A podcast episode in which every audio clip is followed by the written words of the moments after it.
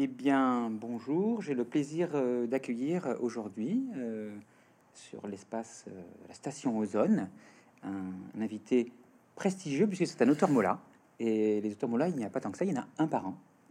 Et cette année, les éditions Mola éditent un livre très impressionnant, et pas seulement parce que c'est un, livre qui fait plusieurs centaines de pages, un livre impressionnant parce qu'il s'intéresse à un sujet qui a été très peu abordé jusqu'à présent et auquel a consacré Frédéric Candelon-Boudet, que j'ai l'honneur euh, et le plaisir d'accueillir aujourd'hui, euh, une thèse de doctorat et aujourd'hui euh, un livre qui sort donc ce mois-ci, intitulé Les capitaines du port de la Lune, Bordeaux des Lumières, l'appel du large. Alors je vais avoir le plaisir de l'interroger autour de ce- cet ouvrage conséquent, cet ouvrage que j'hésiterai pas à qualifier de référence, et il nous dira ce qu'il en pense, même si je crois qu'il est, est modeste. Alors le livre apparaît dans ce qui est désormais une collection, qui est dirigée par Michel Figeac, une collection consacrée à l'histoire de Bordeaux, et qui pour l'instant a vu la naissance de deux livres, l'un euh, signé Caroline Lemao, l'autre de Julie Duprat. Alors, ce, livre euh, concerne un sujet qui, paradoxalement, restait très méconnu des Bordelais, les capitaines euh, du port de Bordeaux. C'est le fruit, donc, je le disais, d'une thèse de doctorat que vous avez, pour l'occasion, profondément revu, retravaillé pour en faire un livre accessible au grand public et que Mola édite donc pour que un public plus nombreux puisse s'intéresser au parcours de ces hommes euh, très méconnus. Alors, nous allons échanger avec vous pendant une, une petite heure pour savoir un peu les tenants et surtout les aboutissants de cet ambitieux projet de travail. Alors, question préalable pour nous mettre un peu dans le bain. Alors, je vais essayer d'éviter trop les métaphores maritimes ou, ou aqueuses, mais pour nous mettre dans le bain, euh, le préalable, euh, pense que vous avez dû travailler longtemps, mais d'où vous est venue cette idée de vous intéresser au capitaine de la ville de Bordeaux? Alors tout d'abord, euh, un grand merci. Merci pour votre, euh, pour votre présentation euh, particulièrement élogieuse. Merci à la maison, à la maison Moula de, m'accueillir ce jour. Alors ce, cet ouvrage, vous l'avez fort bien dit, est issu d'une thèse de doctorat, mais qui a été remaniée sous la direction du professeur Michel Figeac. Donc on a à peu près travaillé pendant près de six ans sur, sur ce sujet. On est venu au Bordeaux maritime par plusieurs, euh, plusieurs biais. J'avais le souhait de, travailler sur euh, le, passé maritime de la ville, qui, euh, qui, qu'il me paraissait important de, de ressusciter. On avait, on bénéficiait de la numérisation d'un certain nombre de fonds d'archives de l'amirauté par les archives départementales de la Gironde. Donc, ça permettait à distance de pouvoir travailler sur, sur ces fonds, sur ces fonds de l'époque moderne. Et puis, euh, il est vrai qu'on a beaucoup, beaucoup travaillé, beaucoup écrit sur le Bordeaux 18e, mais comme vous le faisiez fort justement remarquer, le, les capitaines de navires étaient finalement une profession qui était assez mal connue pour la période qui nous intéressait, l'Ancien Régime. On avait eu des travaux de, Jacques Bernard, notamment à la charnière du bas Moyen Âge et du début des temps modernes, qui permettaient de mettre au jour cette euh, catégorie socio-professionnelle. Mais pour l'époque moderne, les capitaines étaient euh, éclipsés par le monde du négoce. Et donc l'idée était de, de, travailler sur ce groupe, tout en donc euh, revenant sur le, sur, le, sur le Bordeaux maritime. Mais dans le livre, vous le dites assez justement, vous faites une, un, court avant-propos assez modeste, hein, où, vous vous confiez assez peu, euh, mais l'éditeur vous a demandé un peu de dire d'où ça venait, et vous parlez d'un attachement quasi viscéral à votre fleuve. Est-ce que, qu'en est-il Dans une ville, curieusement, ou je ne sais pas si vous pourrez rebondir là-dessus, qui donne l'impression, euh, même, même si ce n'est plus le cas depuis quelques années, mais d'avoir longtemps tourné le dos à son fleuve? Alors c'est quoi cet attachement quasi viscéral à, à- ce port? Non pas seulement à cette ville, mais à ce port. D'où est-ce qu'il vous vient? Tout à fait, ben, par, le, par le récit familial, tout d'abord. C'est vrai que j'ai, je compte parmi mes, mes ascendants d'anciens ouvriers des, des chantiers de la Gironde hein, qui, ont, qui ont fermé, comme vous le savez, euh, à la, fin des années 60. Donc il y avait une, mémoire familiale de, de chauffeurs de clous, de, euh, de cuisiniers aussi de ces chantiers, de ces chantiers navals.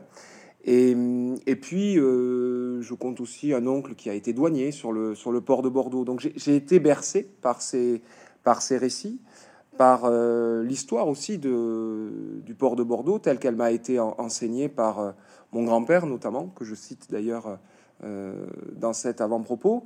Et, je crois qu'il y avait, d'un point de vue viscéral, que vous reprenez cet adjectif, il y avait la volonté aussi de m'inscrire dans une trajectoire familiale euh, à laquelle je tiens. Et, effectivement, le choix de l'ouverture océanique n'est en rien anodin et, répond aussi à des, attachements plus, personnels. Alors, vous travaillez. euh, Alors, euh, vous l'avez déjà dit, vous l'a- vous l'avez cité euh, assez tôt. euh, vous êtes historien, historiographe. Et un historien a besoin de sources. Et vous, votre travail a été un travail assez fou euh, de dépouillement. En fait, euh, effectivement, vous n'êtes pas un romancier. hein. Le romancier, euh, il part, il, prend- quelques éléments, deux, trois témoignages, des discours, il part. L'historien ne peut pas faire trop confiance à son imagination. Et vous êtes lancé dans un travail, alors vous le dites, hein, qui travaille, qui, un travail qui foisonnant, un peu fou d'archives. Alors comment vous avez appréhendé ce travail? Qu'est-ce que vous avez choisi? Est-ce que vous vous êtes fixé des limites? Est-ce que vous ne vous êtes pas retrouvé face à un mur de papier et en train de vous dire comment je vais faire pour travailler ce mur? Je vous remercie beaucoup pour cette question parce que je crois qu'elle touche au cœur de ce qu'est l'ouvrage. Effectivement, vous avez raison de le souligner. Vous parliez de murs euh, d'archives. C'est- moi qui vais filer la métaphore maritime. Je vais parler d'océan d'archives. On a effectivement un nombre incalculable de séries archivistiques qui nous permettent d'approcher le Bordeaux maritime et le, Bordeaux du Capitanat, du commandement maritime au XVIIIe siècle. Disons-le d'emblée, l'océan d'archives n'est pas exempt de lacunes. Et, et nous avons des fonds archivistiques qui font défaut. À, à Bordeaux, je prendrai un seul exemple, précieux pour les historiens maritimistes de l'époque moderne, ce sont les registres des bureaux des classes. Donc les classes ont été fondées par Colbert dans les années 1660, à la fin des années 1660. Et euh, normalement, dans la plupart des ports, on dispose encore des registres matricules. Ce n'est pas le cas à Bordeaux. La série en question a, fait les frais d'un incendie au début du XXe siècle et par conséquent, il a fallu s'en passer. Euh, je crois que c'est important de préciser, euh, avant d'aborder la question des sources et des archives, ce, point précis. On a dû, en tant qu'historien, naviguer entre des fonds archivistiques qui n'étaient pas forcément du premier choix, mais, qui nous ont quand même permis de dépasser ce biais, archivistique.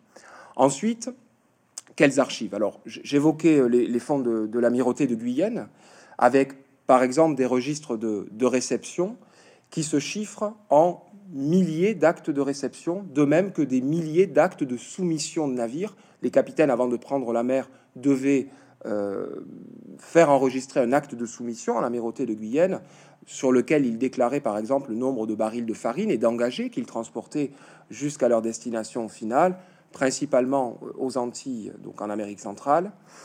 Et ce qui est intéressant, c'est que nous avons tenté de, de croiser ces fonds archivistiques professionnels issus de l'amirauté de Guyenne avec les fonds notariés. Les notaires sont extrêmement euh, nombreux à Bordeaux et ont enregistré un nombre euh, très élevé d'actes qui nous intéressaient au premier chef, des centaines de contrats de mariage, des centaines de testaments, des dizaines d'inventaires après décès, mais aussi des milliers de procurations notariées qu'on a longtemps sous-estimées. Et l'un des apports, me semble-t-il, de cet ouvrage est de mettre au premier plan ces procurations notariées parce qu'elles permettent de comprendre quelles sont les, les, les, les- quelle est l'étendue du domaine professionnel Ah, pris en charge. Expliquez-nous ce que c'est que des procurations notariées. Pour vous, c'est évident, mais Bien sûr.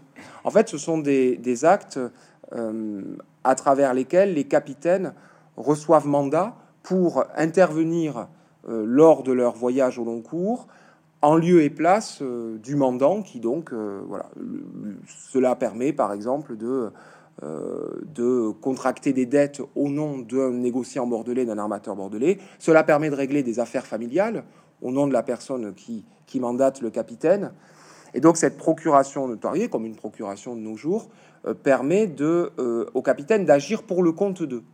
Et donc les capitaines vont être des intermédiaires dans l'échange, mais, mais pas seulement, encore une fois, et ils sont très présents dans les sources, dans les sources notariées, ce qui, a, ce qui nous a contraint d'ailleurs à faire des coupes, à faire des sondages, parce qu'il était matériellement impossible, dans les délais impartis, de tout traiter. Donc on a des sources notariées, nous bénéficions de euh, fonds archivistiques de l'amirauté. Nous disposons également d'un fonds extraordinaire que le fonds 7B des archives départementales de la Gironde, qui correspond, ce fonds, au papier des négociants.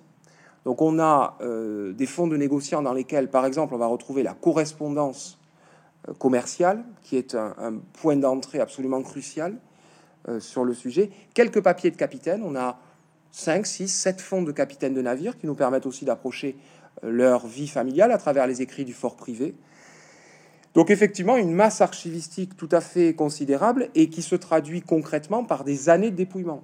C'est-à-dire qu'avant même d'envisager de, de, euh, une exploitation des résultats, il a fallu pendant des années fréquenter assidûment les, les dépôts girondins, archives municipales, archives départementales, pour pouvoir s'imprégner de l'objet d'étude, pouvoir récupérer des éléments matériels et ensuite, à partir de ces éléments, à partir de tableurs informatiques, tenter de dégager des constantes, des statistiques et puis euh, traiter donc ces, archives euh, particulièrement abondantes. Mais effectivement, la, difficulté, paradoxalement, elle est à la fois dans les lacunes, dans ce que nous n'avons pas pour traiter du sujet, et en même temps dans le trop plein d'archives qui nous a conduit à faire des choix avec mon directeur de recherche sur euh, les actes à conserver et les, sur le plan chronologique les, les années à étudier au détriment d'autres. Vous parlez bien d'un travail immersif, hein, c'est-à-dire que sans doute vous êtes rentré en religion. Hein, une sorte de, religion au service des capitaines. Alors, euh, vous en parlez, assez, vous en parlez joliment. Hein. vous dites que c'est un travail fou, que ça voisine presque avec l'introspection. J'ai trouvé le mot assez étonnant, euh, comme si vous vous étiez replié sur un monde. Alors, est-ce que vous vous êtes euh, senti pendant un moment proche de, ces capitaines, de ce Bordeaux 18e, ou est-ce que vous avez, de temps en temps, vous étiez obligé de vous en, sortir en quelque sorte? Moi, j'ai en mémoire la, première fois que j'ai utilisé à Bordeaux un papier qui correspondait à un inventaire après décès d'un capitaine de navire.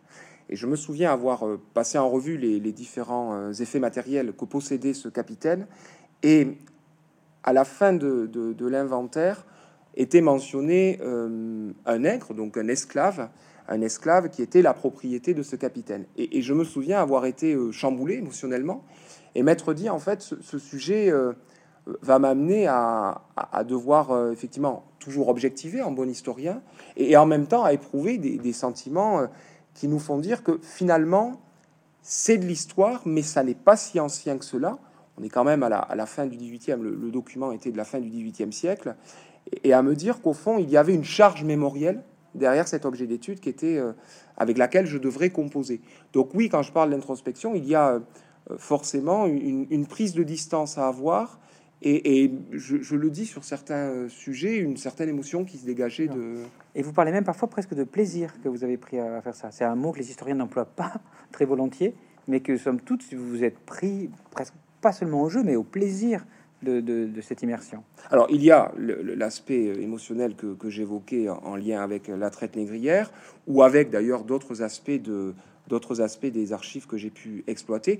Et il y a aussi effectivement un réel plaisir à manipuler des, archives, euh, parce que lors de mes précédents travaux, qui ne portaient pas d'ailleurs forcément sur euh, l'histoire maritime, j'ai pu éprouver en effet ce, cette joie de, j'allais dire presque à la Jules Michelet, hein, de, manipuler des, archives, des fonds archivistiques, et, de le faire euh, dans un dépôt avec ce rapport au, ce rapport au papier. C'est ces, vies aussi de, centaines de capitaines de navires qu'on allait reconstituer à partir de, cette matière brute qu'est l'archive, et, à nous de, faire ce travail. Mais oui, je crois qu'on ne passe pas des années à dépouiller des archives si on n'a pas ce goût pour euh, ces traces.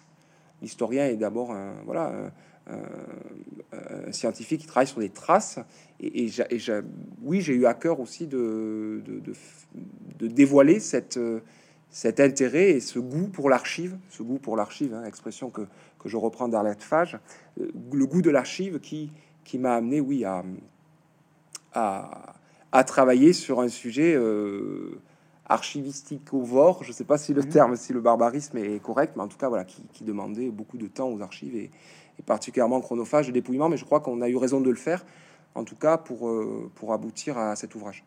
Alors vous, faites très attention, et je le remarque avec beaucoup de modestie euh, dans le livre, à vous inscrire dans une filiation et à ne pas dire que euh, votre texte sort de nulle part, votre travail sort de nulle part. Vous citez beaucoup vos prédécesseurs, vous avez vraiment le soin de la biblio, il y a énormément de références bibliographiques, et vous inscrivez vos prédécesseurs comme vous êtes en quelque sorte successeur d'un travail qui était engagé depuis longtemps, dont vous êtes peut-être le dernier, le dernier épisode ou l'avant-dernier épisode, mais vous parlez d'un effort collectif, hein, euh, d'un effort collectif pour essayer de comprendre euh, Bordeaux. Et alors, euh, la question que je me pose, c'est depuis quand sentez-vous qu'il y a un effort réellement collectif À partir de quand vous pouvez le situer pour essayer de comprendre ce port de Bordeaux qui a longtemps été victime d'une caricature ou d'un refus de voir vraiment ce qu'il était? Comment vous vous inscrivez dans cet effort collectif? Et puis je précise, vous parlez d'une chose très intéressante. Vous parlez déjà de mondialisation Et vous dites que Bordeaux, en fait, quand vous faites l'histoire de Bordeaux, vous vous intéressez déjà à la première mondialisation. Alors, comment vous inscrivez dans cette histoire-là?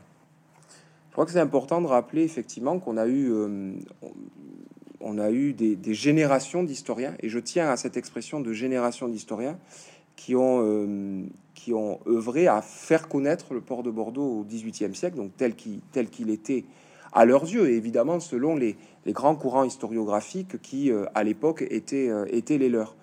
Donc, je veux dire, on pourrait presque remonter à Camille Julien.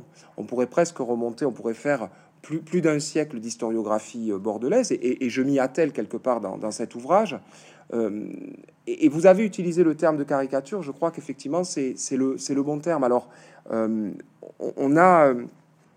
moi, je suis. je m'inscris directement dans la filiation d'un Paul Butel, évidemment, de, Jean-Pierre Poussou, qui, participait au. Jean-Pierre Poussou participait au, au, jury euh, de, soutenance de, cette thèse. Et il y a eu, euh, à travers, euh, à travers Paul Butel, à travers Jean-Pierre Poussou, à travers un certain nombre de travaux des années 60, 70, 80, tout un apport historiographique considérable qui nous a permis de mieux comprendre les échanges, la place du port de Bordeaux dans l'économie européenne et mondiale, puisque c'est bien à cette échelle-là qu'il faut, se, faut se situer. Donc il me paraissait important, évidemment, d'accorder euh, cette, euh, de, souligner l'apport qu'avait été ce, ce travail euh, de, mes prédécesseurs. Et aussi, en ce qui concerne la, traite négrière, vous parliez d'un moment un peu charnière de, bascule. Je crois que on a dit à juste titre que l'ouvrage d'Éric Saugera en 1995 avait été un moment de, bascule. C'est vrai que là, Bordeaux prend réellement conscience de son passé négrier, mais on trouve déjà dans les années 70-80, dans un certain nombre d'ouvrages, la trace de ce, de, ce, de, ce commerce, de ce commerce négrier. Il me semble qu'au niveau de la mémoire, on a aujourd'hui beaucoup plus le souci de le mettre en avant.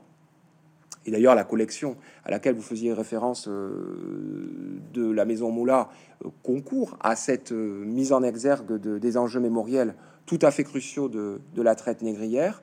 Et donc, je pense que on est plus dans une filiation que dans une rupture nette avec ces travaux de nos prédécesseurs, même si aujourd'hui les centres d'intérêt des historiens nous amènent à peut-être mettre un éclairage particulier sur certains aspects de ce passé maritime, et notamment sur la traite négrière. Mais là encore, euh, j'allais dire la traite en elle-même, c'est-à-dire les armements négriers, mais aussi tout ce commerce avec les colonies, parfois en droiture, qui s'inscrit dans un schéma de traite négrière, puisque par définition, les produits exotiques qui sont rapportés dans le port de Bordeaux sont le produit du travail esclavagiste.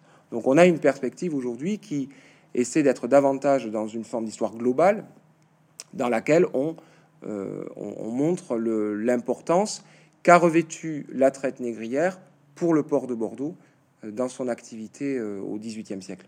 Alors on y reviendra hein, sur la traite négrière parce que c'est vrai que c'est un sujet qu'on ne peut pas éviter euh, dans, dans, vos études. Alors c'est un, on, on serait tenté de dire que c'est un, ouvrage d'histoire régionale euh, et pourtant, et vous le dites assez tôt, hein, vous prévenez, c'est un livre qui est ouvert sur l'immensité océanique. C'est-à-dire que vous vous intéressez à une ville, à une capitale, à une grande ville avec son hinterland, et pourtant en permanence vous avez en tête l'idée que les gens auxquels vous allez vous intéresser, en fait, ils ont le monde, ils ont le monde devant eux. Est-ce que ça vous a obligé un, un, double regard, comme ça, une double perspective? Parce que vous parlez même de renversement de perspective à un moment. Est-ce que ce double regard a été euh, a dirigé un peu vos travaux en quelque sorte?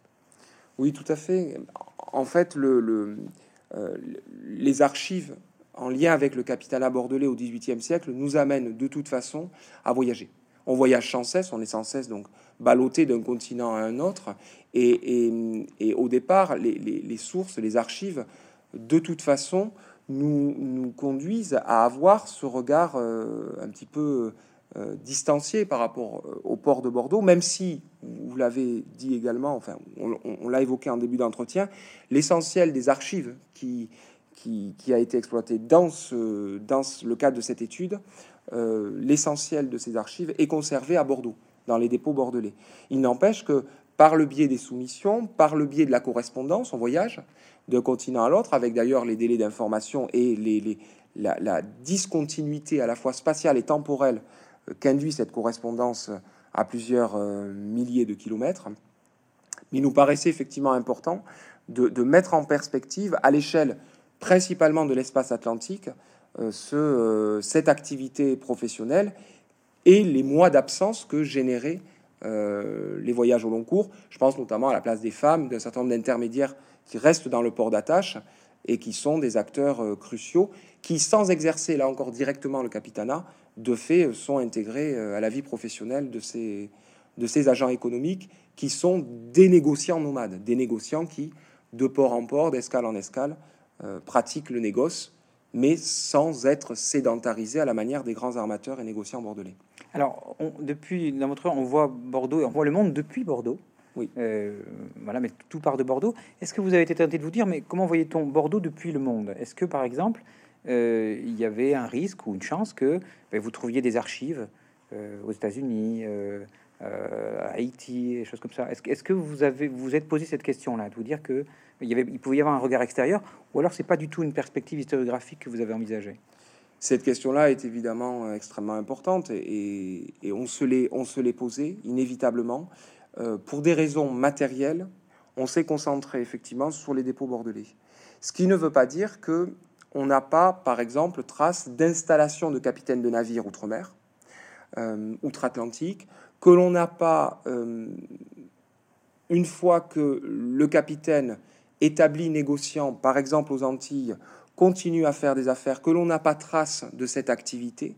Mais c'est vrai que euh, le, défi archivistique était tel à partir déjà des archives dont nous disposions sur Bordeaux qu'il nous est apparu important de tenter d'être exhaustif sur ce dont on disposait sur place avant d'envisager effectivement une, internationalisation des sources qui est toujours extrêmement utile et féconde du point de vue de, du point de, vue de, de, cette approche intellectuelle. J'ajouterai que nous avons également euh, les anomes d'Aix-en-Provence qui ont apporté quelques dossiers d'appoint, hein, donc les, les, archives nationales de l'outre-mer, qui nous ont permis aussi d'accéder à des documents qui avaient pu être rédigés directement depuis les, depuis les colonies, et notamment les, colonies américaines françaises au XVIIIe siècle, depuis la Martinique, depuis la Guadeloupe, depuis la Grenade, ce qui permettait donc d'avoir ce regard euh, non plus du port de Bordeaux sur l'espace atlantique, mais de l'espace atlantique aussi sur le port de Bordeaux. Alors, avant de s'intéresser à votre livre, un dernier aspect, vous le dites bien, euh, et, j'y reviens, euh, se lancer dans une enquête telle que celle-là, c'est aussi la, nécessité de se débarrasser des a priori. Euh, plein d'a priori. Est-ce que vous avez dû, en chemin ou très tôt, vous débarrasser d'idées que vous aviez forgées, peut-être que vos études avaient forgé, euh, et que vos, enquêtes euh, vous ont éclairé C'est-à-dire que vous aviez des a priori, est-ce qu'ils sont tombés Ou est-ce qu'au contraire, ils se sont vérifiés Immédiatement. C'est-à-dire que quand je commence l'étude, je, discute avec avec les employés des archives départementales et ils me disent, euh, quand je leur explique, voilà, on va travailler avec le professeur Michel Figeac sous sa direction sur les capitaines de navires au XVIIIe siècle à Bordeaux. Première remarque, mon Dieu, quelle tâche Donc l'immensité de la tâche. C'est-à-dire que les connaisseurs des archives me disent que là, il y, a, effectivement des fonds qui sont extrêmement abondants et que peut-être le découpage chronologique est trop vaste et que le projet est trop ambitieux. Je me retourne vers mon directeur. Pour le professeur Michel Figeac, rien de trop ambitieux, jamais. Et donc on en discute, et puis finalement on, prend le parti de garder le 18e. Et avec le recul, que nous avons bien fait. On rentre pas pour le moment dans l'ouvrage, mais on a bien fait pour des raisons aussi d'évolution de la profession, et notamment de recrutement plus régional au cours du 18e siècle. On y reviendra si vous le souhaitez. Donc ce premier point étant établi, en discutant avec euh, les archivistes, avec euh, des historiens, amateurs, professionnels, les universitaires, on commence à me faire comprendre que les capitaines de navires, en fait, ce sont des négociants ce sont des négociants et qu'ils appartiennent au même euh, groupe social. Et assez rapidement, lorsque je commence à dépouiller les archives, j'ai le sentiment que le profil est tellement éclaté socio-économique, le profil socio-économique de ces capitaines de navires est tellement éclaté que les assimiler à des négociants sans précaution est un raccourci, voire une erreur d'analyse, ou en tout cas consiste à prendre la partie supérieure du groupe, enrichie au trafic maritime, pour le tout. Et assez rapidement, euh, et, là, le, la, thèse, la, thèse, et l'ouvrage dont, euh, dont il est issu, euh, la, la, thèse permet d'établir que on a tout un panel de capitaines de navires, de ceux qui ne réussissent pas dans leur activité au point de pouvoir s'établir et se sédentariser en tant que négociants, jusqu'à ceux qui réussissent, qui accumulent des fortunes et peuvent prétendre à euh, rejoindre ce négoce à titre permanent. Et même lorsqu'on établit des séries statistiques, on se rend compte que pour beaucoup, les capitaines de navires, finalement, ne sont pas des agents économiques très riches, ce qui les conduit sans doute d'ailleurs à devoir reprendre la mer à intervalles réguliers, de façon à se refaire, si vous me permettez cette expression triviale, d'un point de vue financier, et ainsi à euh, éventuellement compenser des pertes euh, ou, euh, ou pouvoir ensuite amasser un pécule qui leur permettrait derrière de, faire des affaires et de s'établir. Mais voilà, l'association Capitana-Négoce, oui, parfois, pas toujours loin de là, et en tout cas, la réalité nous est apparue beaucoup plus éclatée que l'a priori qu'on véhiculait sur ces capitaines de navires, mais qui était, qui était lié à une méconnaissance de cette, de cette profession. Après, oui, il a fallu se, se départir d'autres, d'autres prénotions. J'en prendrai une. Je me souviens avoir, euh, lorsque j'ai commencé à, pointer les, voyages en traite que j'avais repérés dans les, fonds de l'amirauté, Maître dit que finalement, alors que j'imaginais que beaucoup de capitaines négriers étaient des capitaines qui euh, multipliaient les voyages de traite, en réalité, parmi ceux qui pratiquent la traite à Bordeaux, il y a une poignée de capitaines qui sont des négriers confirmés, qui multiplient les voyages de traite, 5, 6, 7 voyages au cours de leur carrière. Mais vous aviez une majorité de capitaines qui s'essayaient à la traite une fois, parfois deux, et on est là sur l'écrasante majorité du groupe. Ce qui veut dire que la traite est perçue pour ces agents économiques-là comme une aubaine, une opportunité parmi d'autres au cours de leur, euh, de leur carrière. Mais j'ai été surpris parce que dans mon esprit, la traite négrière était davantage le fait de négriers aguerris plutôt que de capitaines de navires qui étaient habitués au commerce en droiture et qui s'essayaient à ce trafic d'esclaves. C'est des grandes découvertes du livre de dire que finalement, euh, il n'y avait pas une, la profession de négrier, enfin qu'ils étaient un peu euh, à la merci de ce qu'on leur proposait, et puis ils étaient aussi capables de dire non, hein, dire manifestement, pour certains, un, deux voyages c'était trop, ou c'était trop compliqué, ou trop rude, et qu'ils étaient capables de dire non, et que euh, moi qui avais une vision du capitaine qui passe 20 ans de sa vie à faire... à, faire le triangle, pas du tout, c'est pas du tout comme ça que ça va. Il y en a quelques-uns, voilà. Et puis par ailleurs aussi, est-ce que Bordeaux n'a pas, ne s'est pas aussi inventé une noblesse du capitanat avec des gens comme Guettier, par exemple, qui, ont droit à leur nom de rue, enfin, qui ont, créé des dynasties et qui ont un peu euh, opacifié un peu le destin de tous les petits, en fait, et qui ont été un peu noyés.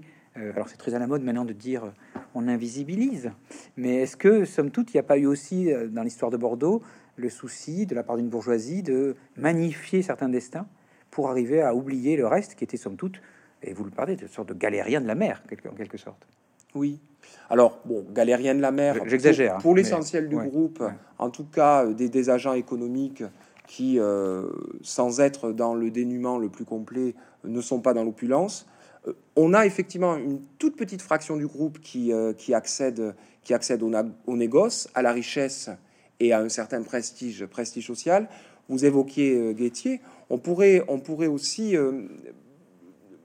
envisager le problème que vous soulevez euh, en, en, soulignant le fait que plus que le capitanat ou la noblesse du capitanat, comme vous l'évoquiez, c'est vraiment le négoce. En fait, Bordeaux et, ses historiens ont longtemps mis l'accent sur le négoce.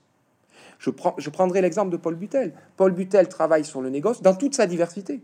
Paul Butel étudie de tout petits négociants. Si on prend Pierre Lal, dans les années 1780, c'est un cordonnier, cabaretier, il, fait quelques armements, euh, il ne réussit pas, il ne perce pas dans le Bordeaux maritime et le Bordeaux négoce, mais il est étudié par euh, Paul Butel, qui d'ailleurs, au passage, souligne qu'il a versé dans la traite négrière. On voit bien que la question a déjà été abordée par des historiens euh, des, des, générations précédentes. Mais pour revenir à votre question, je crois qu'on a davantage euh, mis l'accent au niveau historiographique sur le négoce plutôt que sur le capitanat, mais ce n'est au fond pas propre au port de, au port de Bordeaux.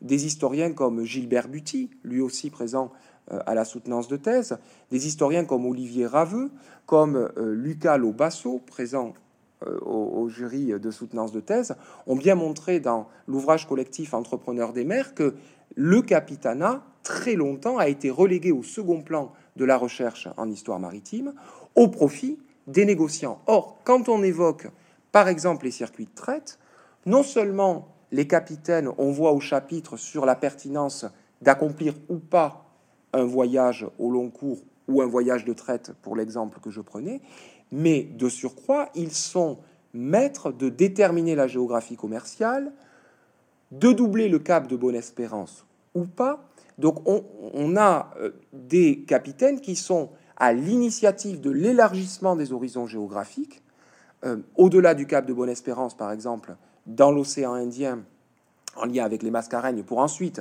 doubler à nouveau le cap de Bonne-Espérance et mettre le cap sur l'Amérique centrale, eh bien ces choix-là sont autant le fait des armateurs et des négociants bordelais que des capitaines de navires. D'où l'importance de travailler sur ce groupe, car on ne comprend pas la nouvelle géographie commerciale du port de Bordeaux à la fin du XVIIIe siècle, puisque la géographie commerciale du port de Bordeaux évolue beaucoup au cours de la période, qui est une période tourmentée, y compris du point de vue géopolitique. Hein. La guerre de Sept Ans est, passée par là. Les marchés sont très concurrentiels de surcroît. Donc ces capitaines, ils ont un rôle euh, économique majeur. Et comme ils sont dans l'ombre des négociants, c'est vrai qu'on a, eu tendance à un petit peu les marginaliser à Bordeaux. L'objectif de cet ouvrage est de les replacer. Euh, oui, de dire ce rôle secondaire est une fabrication de l'esprit, une invention de l'esprit. Vous vous dites, ce sont des gens qui avaient une autonomie, ce sont des gens qui avaient des responsabilités, y compris des responsabilités morales parfois, hein, hein, et vous les resituez vous leur redonnez un peu de chair en fait. Disons que c'est une construction mémorielle, mmh.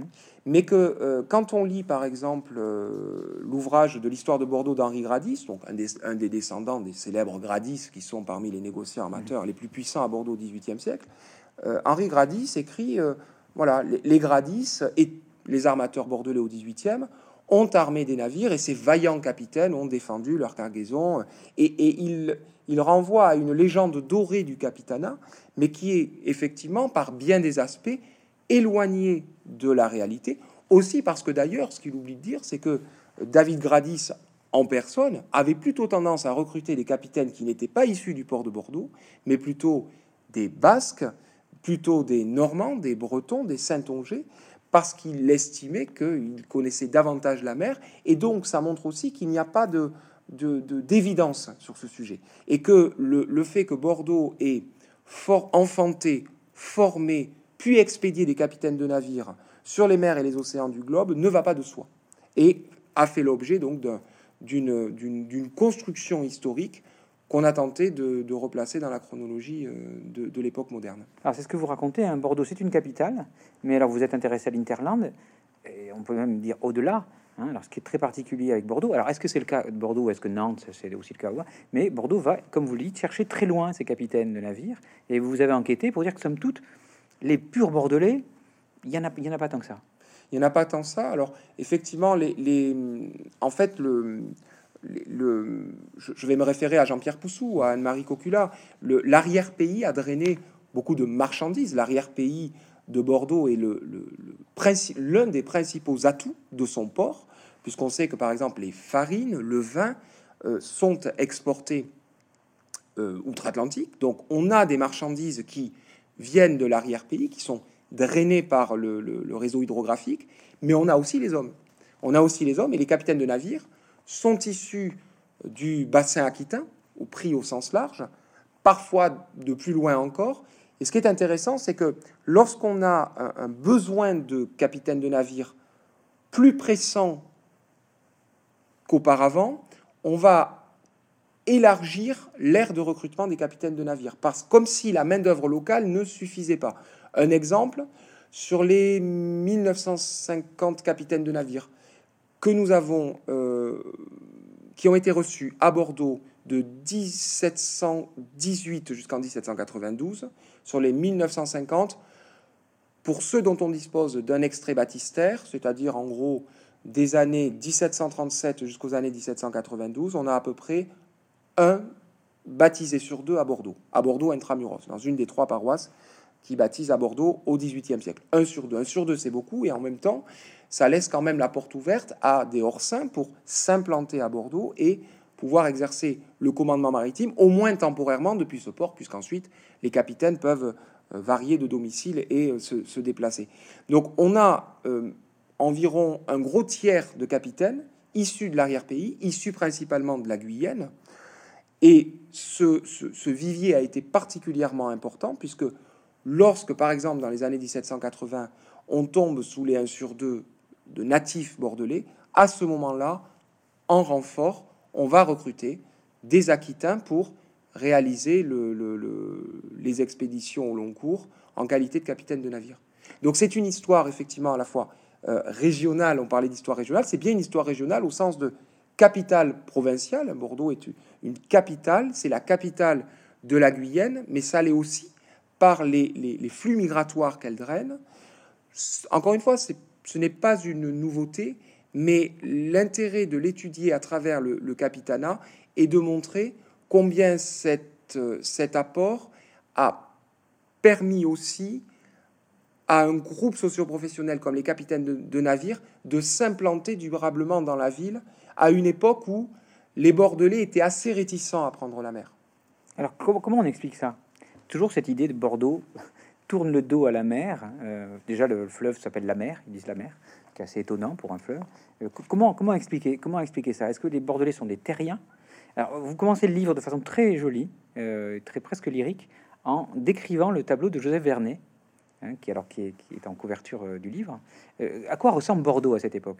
Est-ce que c'est l'image qu'on peut avoir d'un port comment vous, comment vous le décrivez? Est-ce que le tableau de Joseph Vernet est vraiment le reflet de ce qu'est ce Bordeaux, ce port de Bordeaux?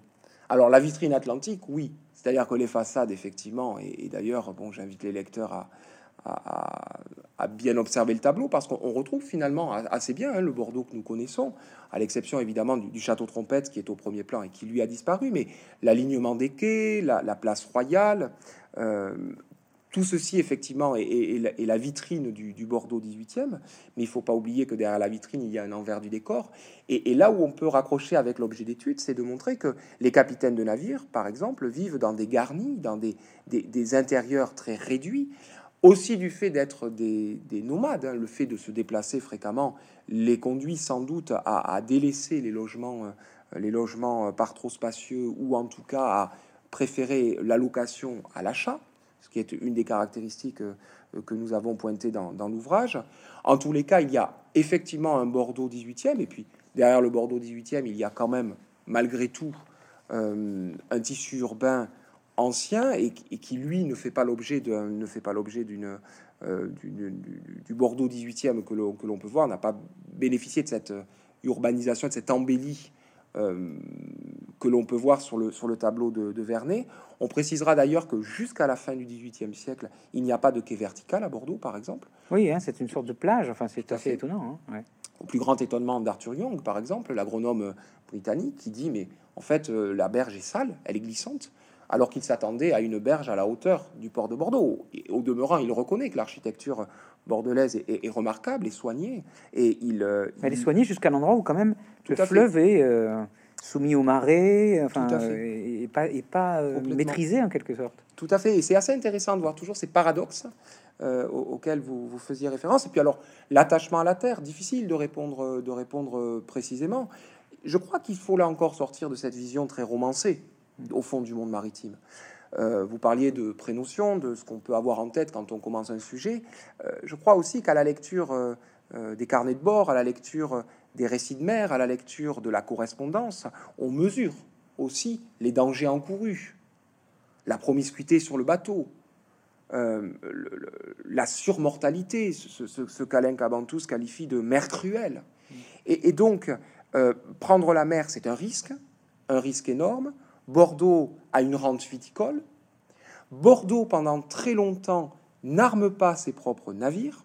Donc les navires qui transportent le vin, par exemple, en direction de l'Europe du Nord ou des îles britanniques, n'est pas transporté par des armateurs bordelais.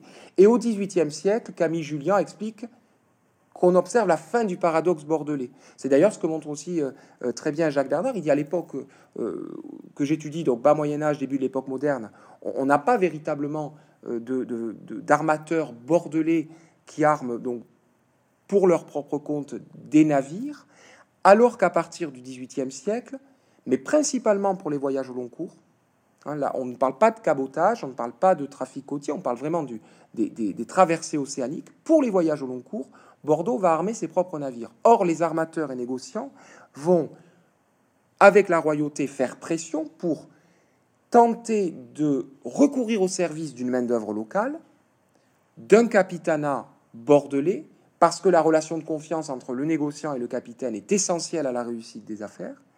Et donc, on va voir naître ce groupe, euh, ce groupe euh, socio-professionnel, mais le voir naître dans la difficulté, parce qu'effectivement, l'appétence pour la mer chez les Bordelais n'est pas très marquée. Et donc, vous vous indiquez même qu'il y a même une volonté de l'État de former les capitaines. On, crée même un, une sorte d'école, mais bien sûr, presque pas un diplôme. Hein, je sais pas comment. Enfin, on incite même de façon très forte. C'est l'État. Alors, c'est l'État central qui insiste pour que Bordeaux se, se dote de quelque chose. C'est quand même très symptomatique. Ou alors, est-ce que c'est propre à la France du 18e, qui est que, somme toute, on préfère laisser les risques aux autres? Pourquoi l'État intervient comme ça? Alors, l'État intervient d'abord parce qu'elle a intérêt à développer le commerce, parce que dans le cas de Bordeaux, hein, c'est essentiellement un, port de commerce. L'État a intérêt à le faire parce qu'elle veut des recrues. Elle veut des recrues, notamment avec le système des classes auquel je faisais référence. Elle veut des matelots qui servent sur ces, sur ces navires, notamment ces navires de guerre. Et donc, pour développer euh, la, flotte, la royale, il faut des euh, marins au commerce. Et pour cela, il faut développer les ports. Bordeaux a une faible appétence, on l'a dit, pour le, domaine maritime à la fin du XVIIe siècle, en tout cas euh, le domaine maritime au. Et euh, ce qui va être en quelque sorte euh, un moment charnière, c'est la grande ordonnance de Colbert de 1681, d'août 1681, suite à laquelle on va créer des écoles royales d'hydrographie. Il y avait eu des tentatives à, Bordeaux qui avaient achoppé au XVIIe siècle, et c'est véritablement à partir de 1682 qu'on va pérenniser une école royale d'hydrographie. Alors le terme est un peu pompeux. Je le terme est assez étonnant, mais c'est une classe. C'est très scientifique. Tout à fait. Mais vous avez un professeur euh, royal d'hydrographie qui dispense pendant plusieurs mois des cours à des euh, pilotins qui sont donc destinés à commander un jour au long cours. Et, ces, ces, pilotins qui sont issus de l'école royale d'hydrographie acquièrent les connaissances scientifiques élémentaires qui vont leur permettre ensuite de tracer des routes, d'utiliser les, les, instruments de, navigation et, de, se repérer, euh, de se repérer en mer. Donc on a un État, euh, un État royal qui est euh, en, pointe pour favoriser le, trafic maritime depuis le port de Bordeaux. Et on a des négociants qui, répondent à cet appel parce que lorsque l'école royale d'hydrographie est menacée, par exemple au tout début du règne de Louis XV, euh, il y a la chambre de commerce de Bordeaux va monter au créneau, hein, ça pour, euh, demander à tout prix à ce qu'on remplace le professeur d'hydrographie qui est décédé et qu'on n'attende pas trop pour pouvoir à nouveau former des capitaines de navires. Alors, les capitaines de long cours, ce n'est pas vraiment une corporation, euh, est-ce que c'est un métier, alors on parlait de la formation, qui répond à des, des, principes très nets, ou est-ce qu'il y a différents types de capitaines de, de, de, capitaines de navire Est-ce que vous avez l'impression de voir euh, différents éléments ou des, points communs? Est-ce que vous avez classifié en quelque sorte cette, euh, ce, groupe socio-professionnel? Alors, les capitaines de navire, merci de le rappeler, ne sont pas une corporation, effectivement. Ils ne forment pas euh, une euh, communauté d'art et métier avec des statuts, avec un, monopole, on pourrait dire. En tout cas, ils ne répondent pas aux critères juridiques des euh, communautés professionnelles incorporées de l'ancien régime. Ça, c'est une, c'est un fait. Ce qui rend d'ailleurs difficile parce qu'il n'y a pas d'archives de corporation, ce qui aurait pu être un, avantage. Ce qui effectivement nous amène à nous adapter du point de vue de l'exploitation des archives. Merci de le rappeler à nouveau. Par rapport aux au capitaines de navire, on a deux grandes catégories en début de période. C'est-à-dire que jusqu'aux années 1770, à Bordeaux sont reçus soit des capitaines, maîtres ou patrons et pilotes, qui sont des capitaines de navires à part entière, soit des pilotes auturiers qui n'ont pas totalement achevé leur formation et qui doivent encore accomplir plusieurs années de navigation avant d'être reçus comme capitaine de navire à part entière. Donc vous avez voilà, il faut faire ses preuves. Hein. C'est quelque chose. Il faut faire ses preuves. Enfin, c'est comme les heures de vol en avion. Enfin, il y a, il y a une. Tout à fait. On n'acquiert pas un diplôme qui vous permet d'aller. Il faut euh, faire ses preuves. Et, et, ce, et ce, ce, ce, cursus est fixé par les ordonnances royales, notamment l'ordonnance royale de 1681, qui prévoit que pour être reçu capitaine de navire, il faut avoir l'âge requis, 25 ans. Il faut avoir accompli 48 ou 60 mois en mer sur des bâtiments de commerce, avoir accompli deux campagnes sur la Royale, la marine de guerre, de trois mois chacune. Donc on a comme ceci des, critères très précis. Très étonnant d'ailleurs, parce qu'il faut avoir fait quand même sur un bateau de guerre, alors que Bien sûr. a priori on leur demande de faire du commerce. Tout à fait, mais les, les liens entre, en réalité, entre, j'ai essayé de le démontrer, entre euh, la marine, euh, la marine euh, commerciale et la marine de guerre sont beaucoup plus étroits qu'on pourrait le penser, notamment aussi avec l'activité de course à laquelle les, les capitaines de navires bordelais se sont donc, à laquelle ils ont participé. Mais, pour revenir donc à ce, à ce cursus, où il, y a effectivement des, conditions à remplir. Alors, les capitaines ne les remplissent pas tous. Généralement, ils peuvent se faire dispenser d'un ou d'une ou deux clauses figurant dans ces ordonnances royales. S'ils n'ont pas accompli tous les mois requis de service, s'ils n'ont pas l'âge réglementaire, ils peuvent effectivement demander une dispense du roi qui leur, qui leur est remise et qui leur permet malgré tout de postuler au capitanat. Et puis, ils doivent passer un examen de, de un examen de passage. Probablement, euh, je dirais qu'on s'assure avant que l'impétrant le, est apte à commander au, long cours. Mais en tout cas, il est examiné et par le professeur royal d'hydrographie et par quatre ou deux professionnels confirmés pour s'assurer qu'il a les compétences requises pour pouvoir commander au long cours. Donc il, il y a des garanties pour, euh, pour exercer ce, métier. Alors, ce qu'on voit, ce qui est passionnant dans le livre, c'est que en fait, vous ouvrez plein de portes romanesques. À chaque fois, on a l'impression qu'on va avoir à des personnages. Alors, très vite, vous reprenez le dessus pour, bien contrôler, mais il y a des destins qu'on lit entre les mots. Mais euh, est-ce que vous avez découvert que leur place dans la société est très singulière quand même? Est-ce que ce sont des, vous en avez déjà un peu parlé, mais euh, est-ce qu'ils sont totalement inscrits dans la société ou est-ce qu'ils ont quand même, on a le sentiment qu'ils sont toujours un peu à côté? Euh, comme si leur place n'était pas vraiment réservée. Et que pour s'inscrire dans la société, ils avaient un effort assez colossal à faire pour devenir des citoyens de première catégorie. Ils, sont à la fois euh, dans la société urbaine du, Bordeaux 18e et en même temps, effectivement, il y a, un décalage par rapport à leurs contemporains, euh, ne serait-ce que du point de vue vestimentaire. Hein. il y a des, pages entières consacrées à cet aspect, mais les, capitaines de navires sont en représentation. Ils sont en représentation euh, dans le port d'attache. Ils ont euh, parfois des objets exotiques qu'ils exhibent et qui leur, euh, qui leur donnent une, une, j'allais dire, une, une coloration ultramarine. Ils sont en, représentation vis-à-vis des, négociants avec lesquels, avec lesquels ils travaillent. Ils sont aussi, aux yeux de leurs contemporains, on le voit très bien dans les rapports de voisinage tels, qu'ils peuvent transparaître, or par indice, hein, mais dans la correspondance, il renvoie au lointain, donc il renvoie au rêve, il renvoie aussi parfois à la, brutalité de cet espace océanique. Et puis, n'oublions pas que au cours de leur, au cours de leur déplacement, ils sont chargés d'affaires. Donc, ils sont à la fois dans la société, ils représentent leurs contemporains, et aux yeux de leurs contemporains, ils ont des, des, des modes, ils sont assez exubérants. Moi, j'ai été, j'ai été euh, euh, impressionné par le, la débauche vestimentaire, le souci des accessoires. Oui, vous racontez parfois le détail de leur garde-robe qui est assez tout à fait, tout à fait, et qui, et qui montre qu'il y a bien là. Ce sont à la fois des représentants de commerce et des, euh, des, agents économiques qui doivent se fondre avec les élites. Donc il faut euh, impressionner, il faut visuellement, voilà, être en représentation. en, représentation, c'est ça. Et, et d'un autre côté, euh, comme ils sont amenés à, se déplacer fréquemment, c'est vrai qu'ils ne sont peut-être pas aussi bien intégrés que, que leurs contemporains qui, eux, restent dans le port d'attache et euh, voilà, euh, sont chargés des affaires courantes. Je pense par exemple à, leurs épouses qui ont un rôle Alors, majeur. Précisément, hein, et c'est assez étonnant dans le livre de voir que vous êtes beaucoup concentré sur ceux qui restent, enfin c'est surtout celles qui restent, hein. parce qu'on a l'impression que euh, ils s'en vont et la vie continue et qu'il reste à des femmes notamment à, assurer euh, presque parfois leur survie ou leur bien-être parce que les hommes sont loin et qu'on ne sait jamais s'ils reviendront. Alors comment vous avez envisagé ça, cette espèce d'autre vie, enfin pas la vie des capitaines, mais de ceux qui sont avec eux?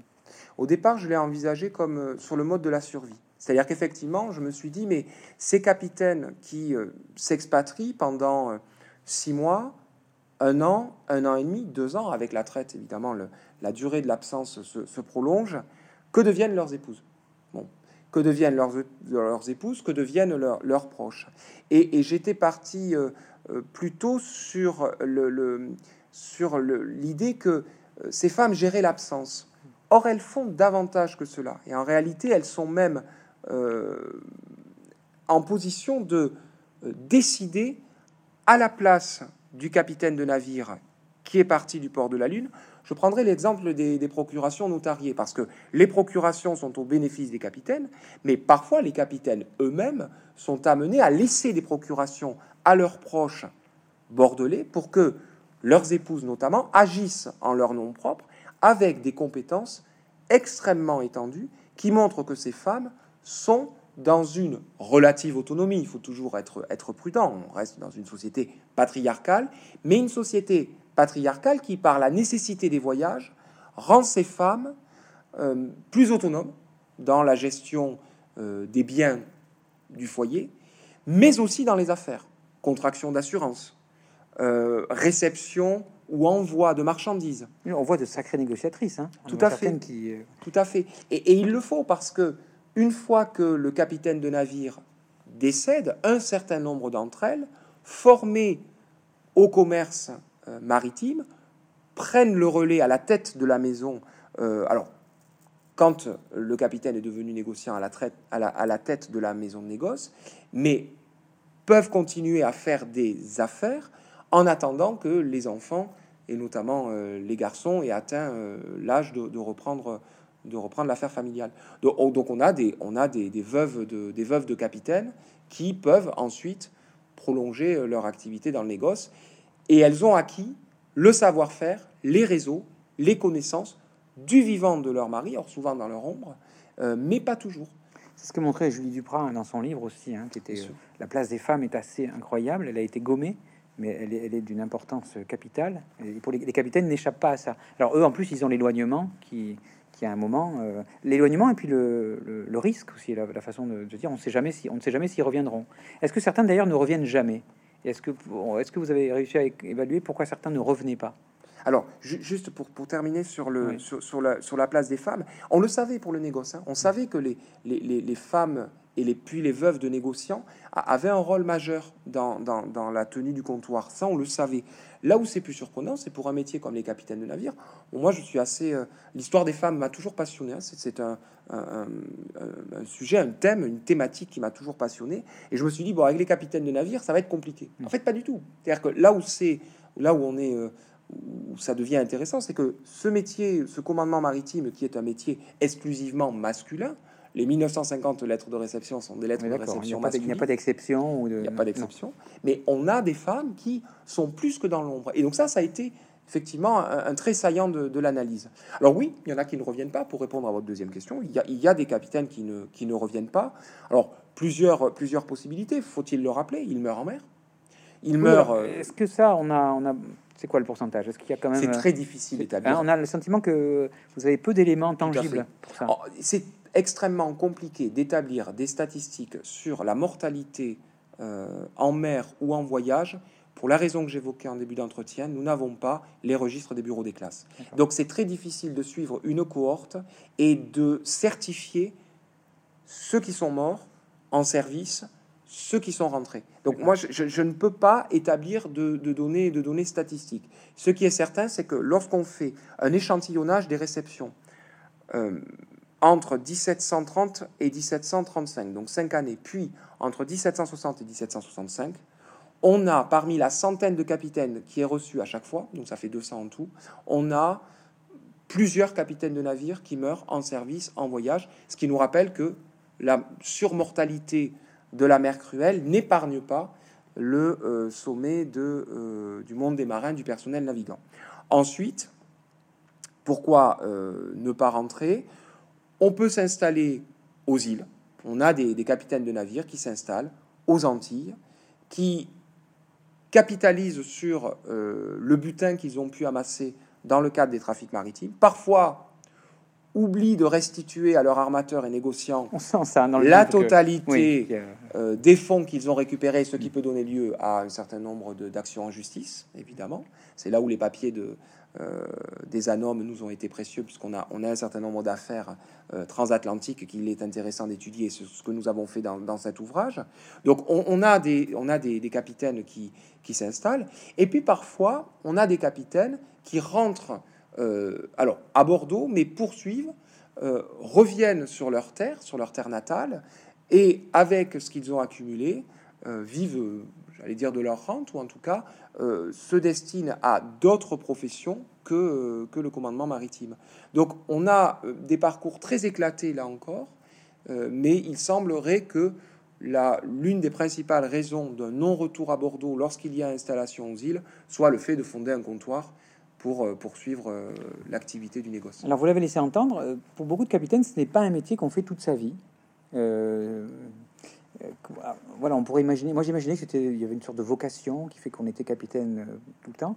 Et en fait, non. Le métier est beaucoup plus relatif. Beaucoup euh, sont prêts à faire autre chose ou ne vont faire qu'un moment, ou alors c'est un moment de leur vie.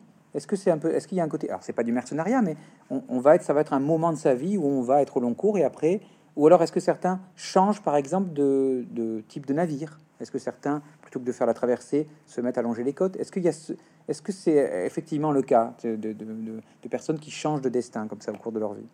Alors, sur le passage du euh, capitanat au long cours au cabotage, Oui. donc le commerce côtier, euh, c'est un des points que je souhaiterais approfondir. C'est un point que j'aimerais vraiment, vraiment approfondir parce que euh, on a quelques pistes sur ce, sur ce point, mais euh, à ma connaissance tout de même, il y a une réelle préférence des Bordelais pour le long cours par rapport au cabotage grand ou petit.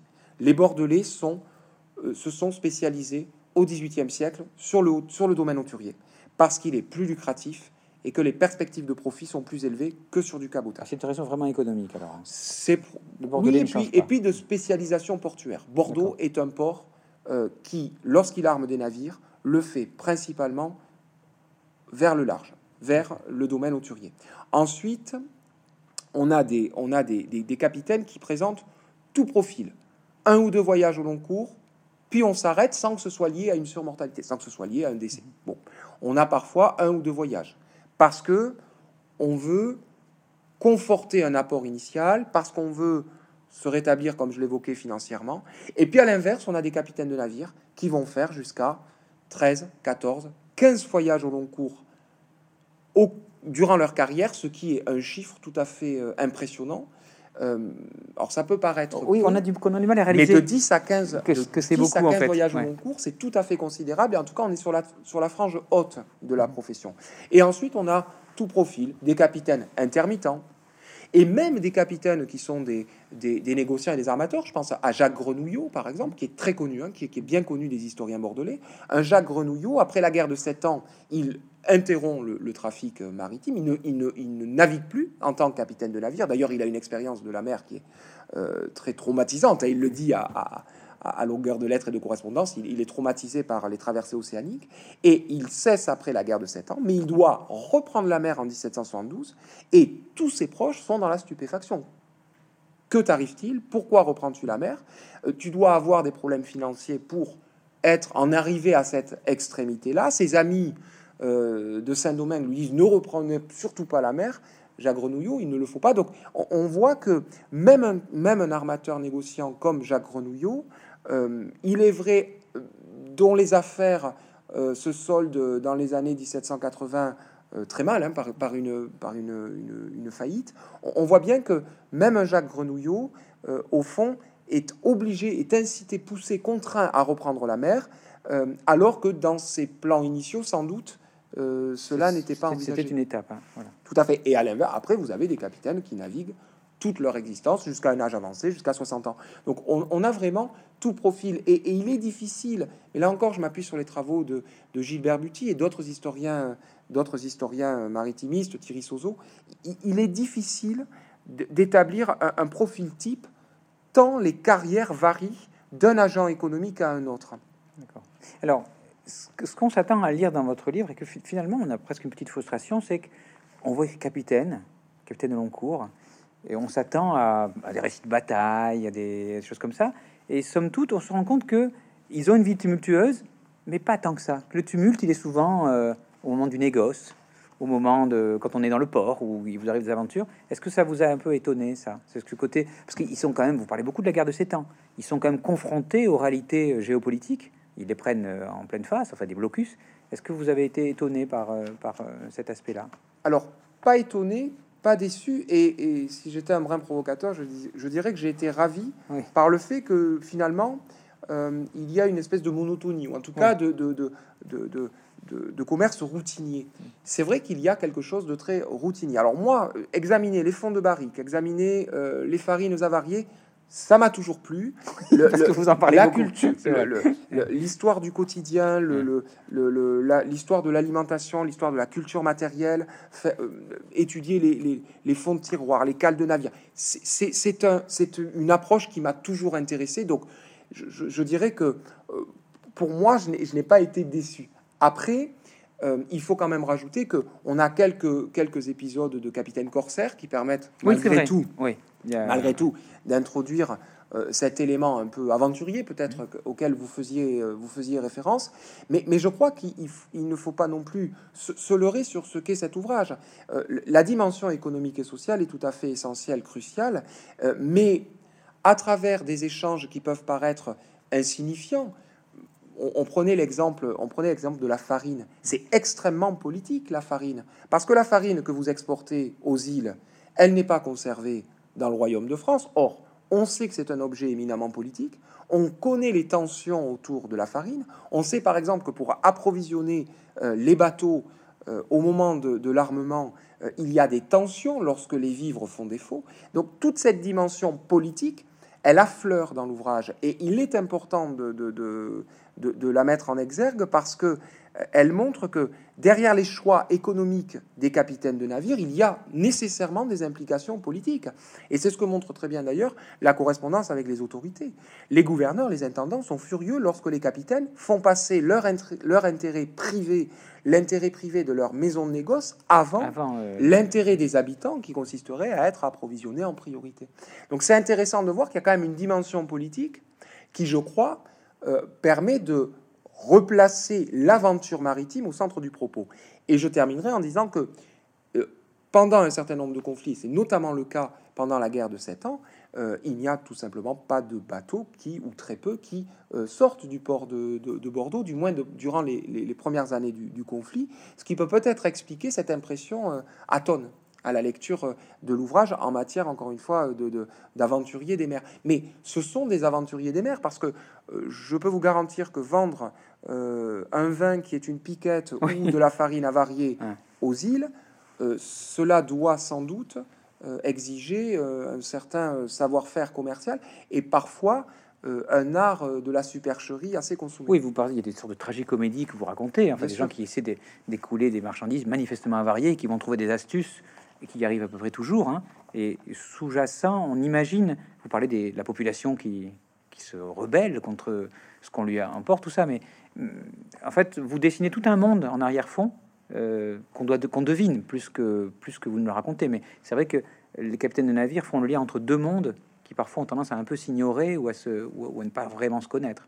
Bien sûr, mais deux mondes qui en même temps sont euh, euh, liés par des attaches économiques l'exclusif, le régime de l'exclusif, à partir du moment où c'est la métropole qui approvisionne les colonies, euh, les, capitaines de navires sont attendus par les habitants parce que, alors, il y a, de y a du commerce interlope, hein, il y a de la fraude, il y a de la fraude euh, au niveau des, des, colonies qui, qui, permet de contourner l'exclusif. Mais euh, ce, ce, régime de l'exclusif érige les capitaines de navires en pas seulement en agents économiques, mais, mais aussi en, en j'allais dire, en en, agents qui, permettent à euh, la métropole de d'approvisionner les colonies et de leur fournir de quoi se sustenter, ce qui veut dire répondre aux besoins quotidiens des habitants. Et donc c'est une mission euh, de, première nécessité. Alors leur, leur tourne, parce que c'est vrai que le sujet est absolument passionnant. Pour terminer, est-ce que euh, j'avais posé la même question à Julie Duprat quand elle avait fait son, son, livre, qui était est-ce qu'il y a des personnages que vous avez rencontrés? Alors, on a parlé Jacques Grenouillot tout à l'heure, qui est assez étonnant sur le que, vous racontez. Est-ce qu'il y a des personnages que vous avez rencontrés qui vous ont surpris et dont vous avez euh, qui, ont, réveillé chez vous quelque chose, qui, sur lesquels vous vous êtes arrêté en particulier? Est-ce qu'il y en a un qui vous revient en tête comme ça? C'est difficile de vous répondre euh,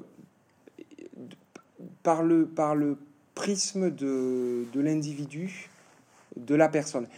Dans l'ouvrage, il y a énormément de portraits de capitaines. Il y en a, il y en a beaucoup parce que c'est une entrée qui est intéressante pour un ouvrage grand public. Je crois qu'on ne peut pas parler des capitaines de navires euh, si on n'a pas euh, une approche incarnée de l'objet d'étude.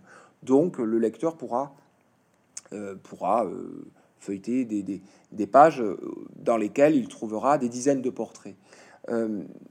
Plus que des individus en particulier, moi j'ai vraiment en tête euh, les grandes lignes, euh, des niveaux de richesse, euh, des statistiques. Moi je crois que c'est important. On fait pas de. Jean-Pierre Poussou le, me le disait lors d'une discussion que nous avions eue.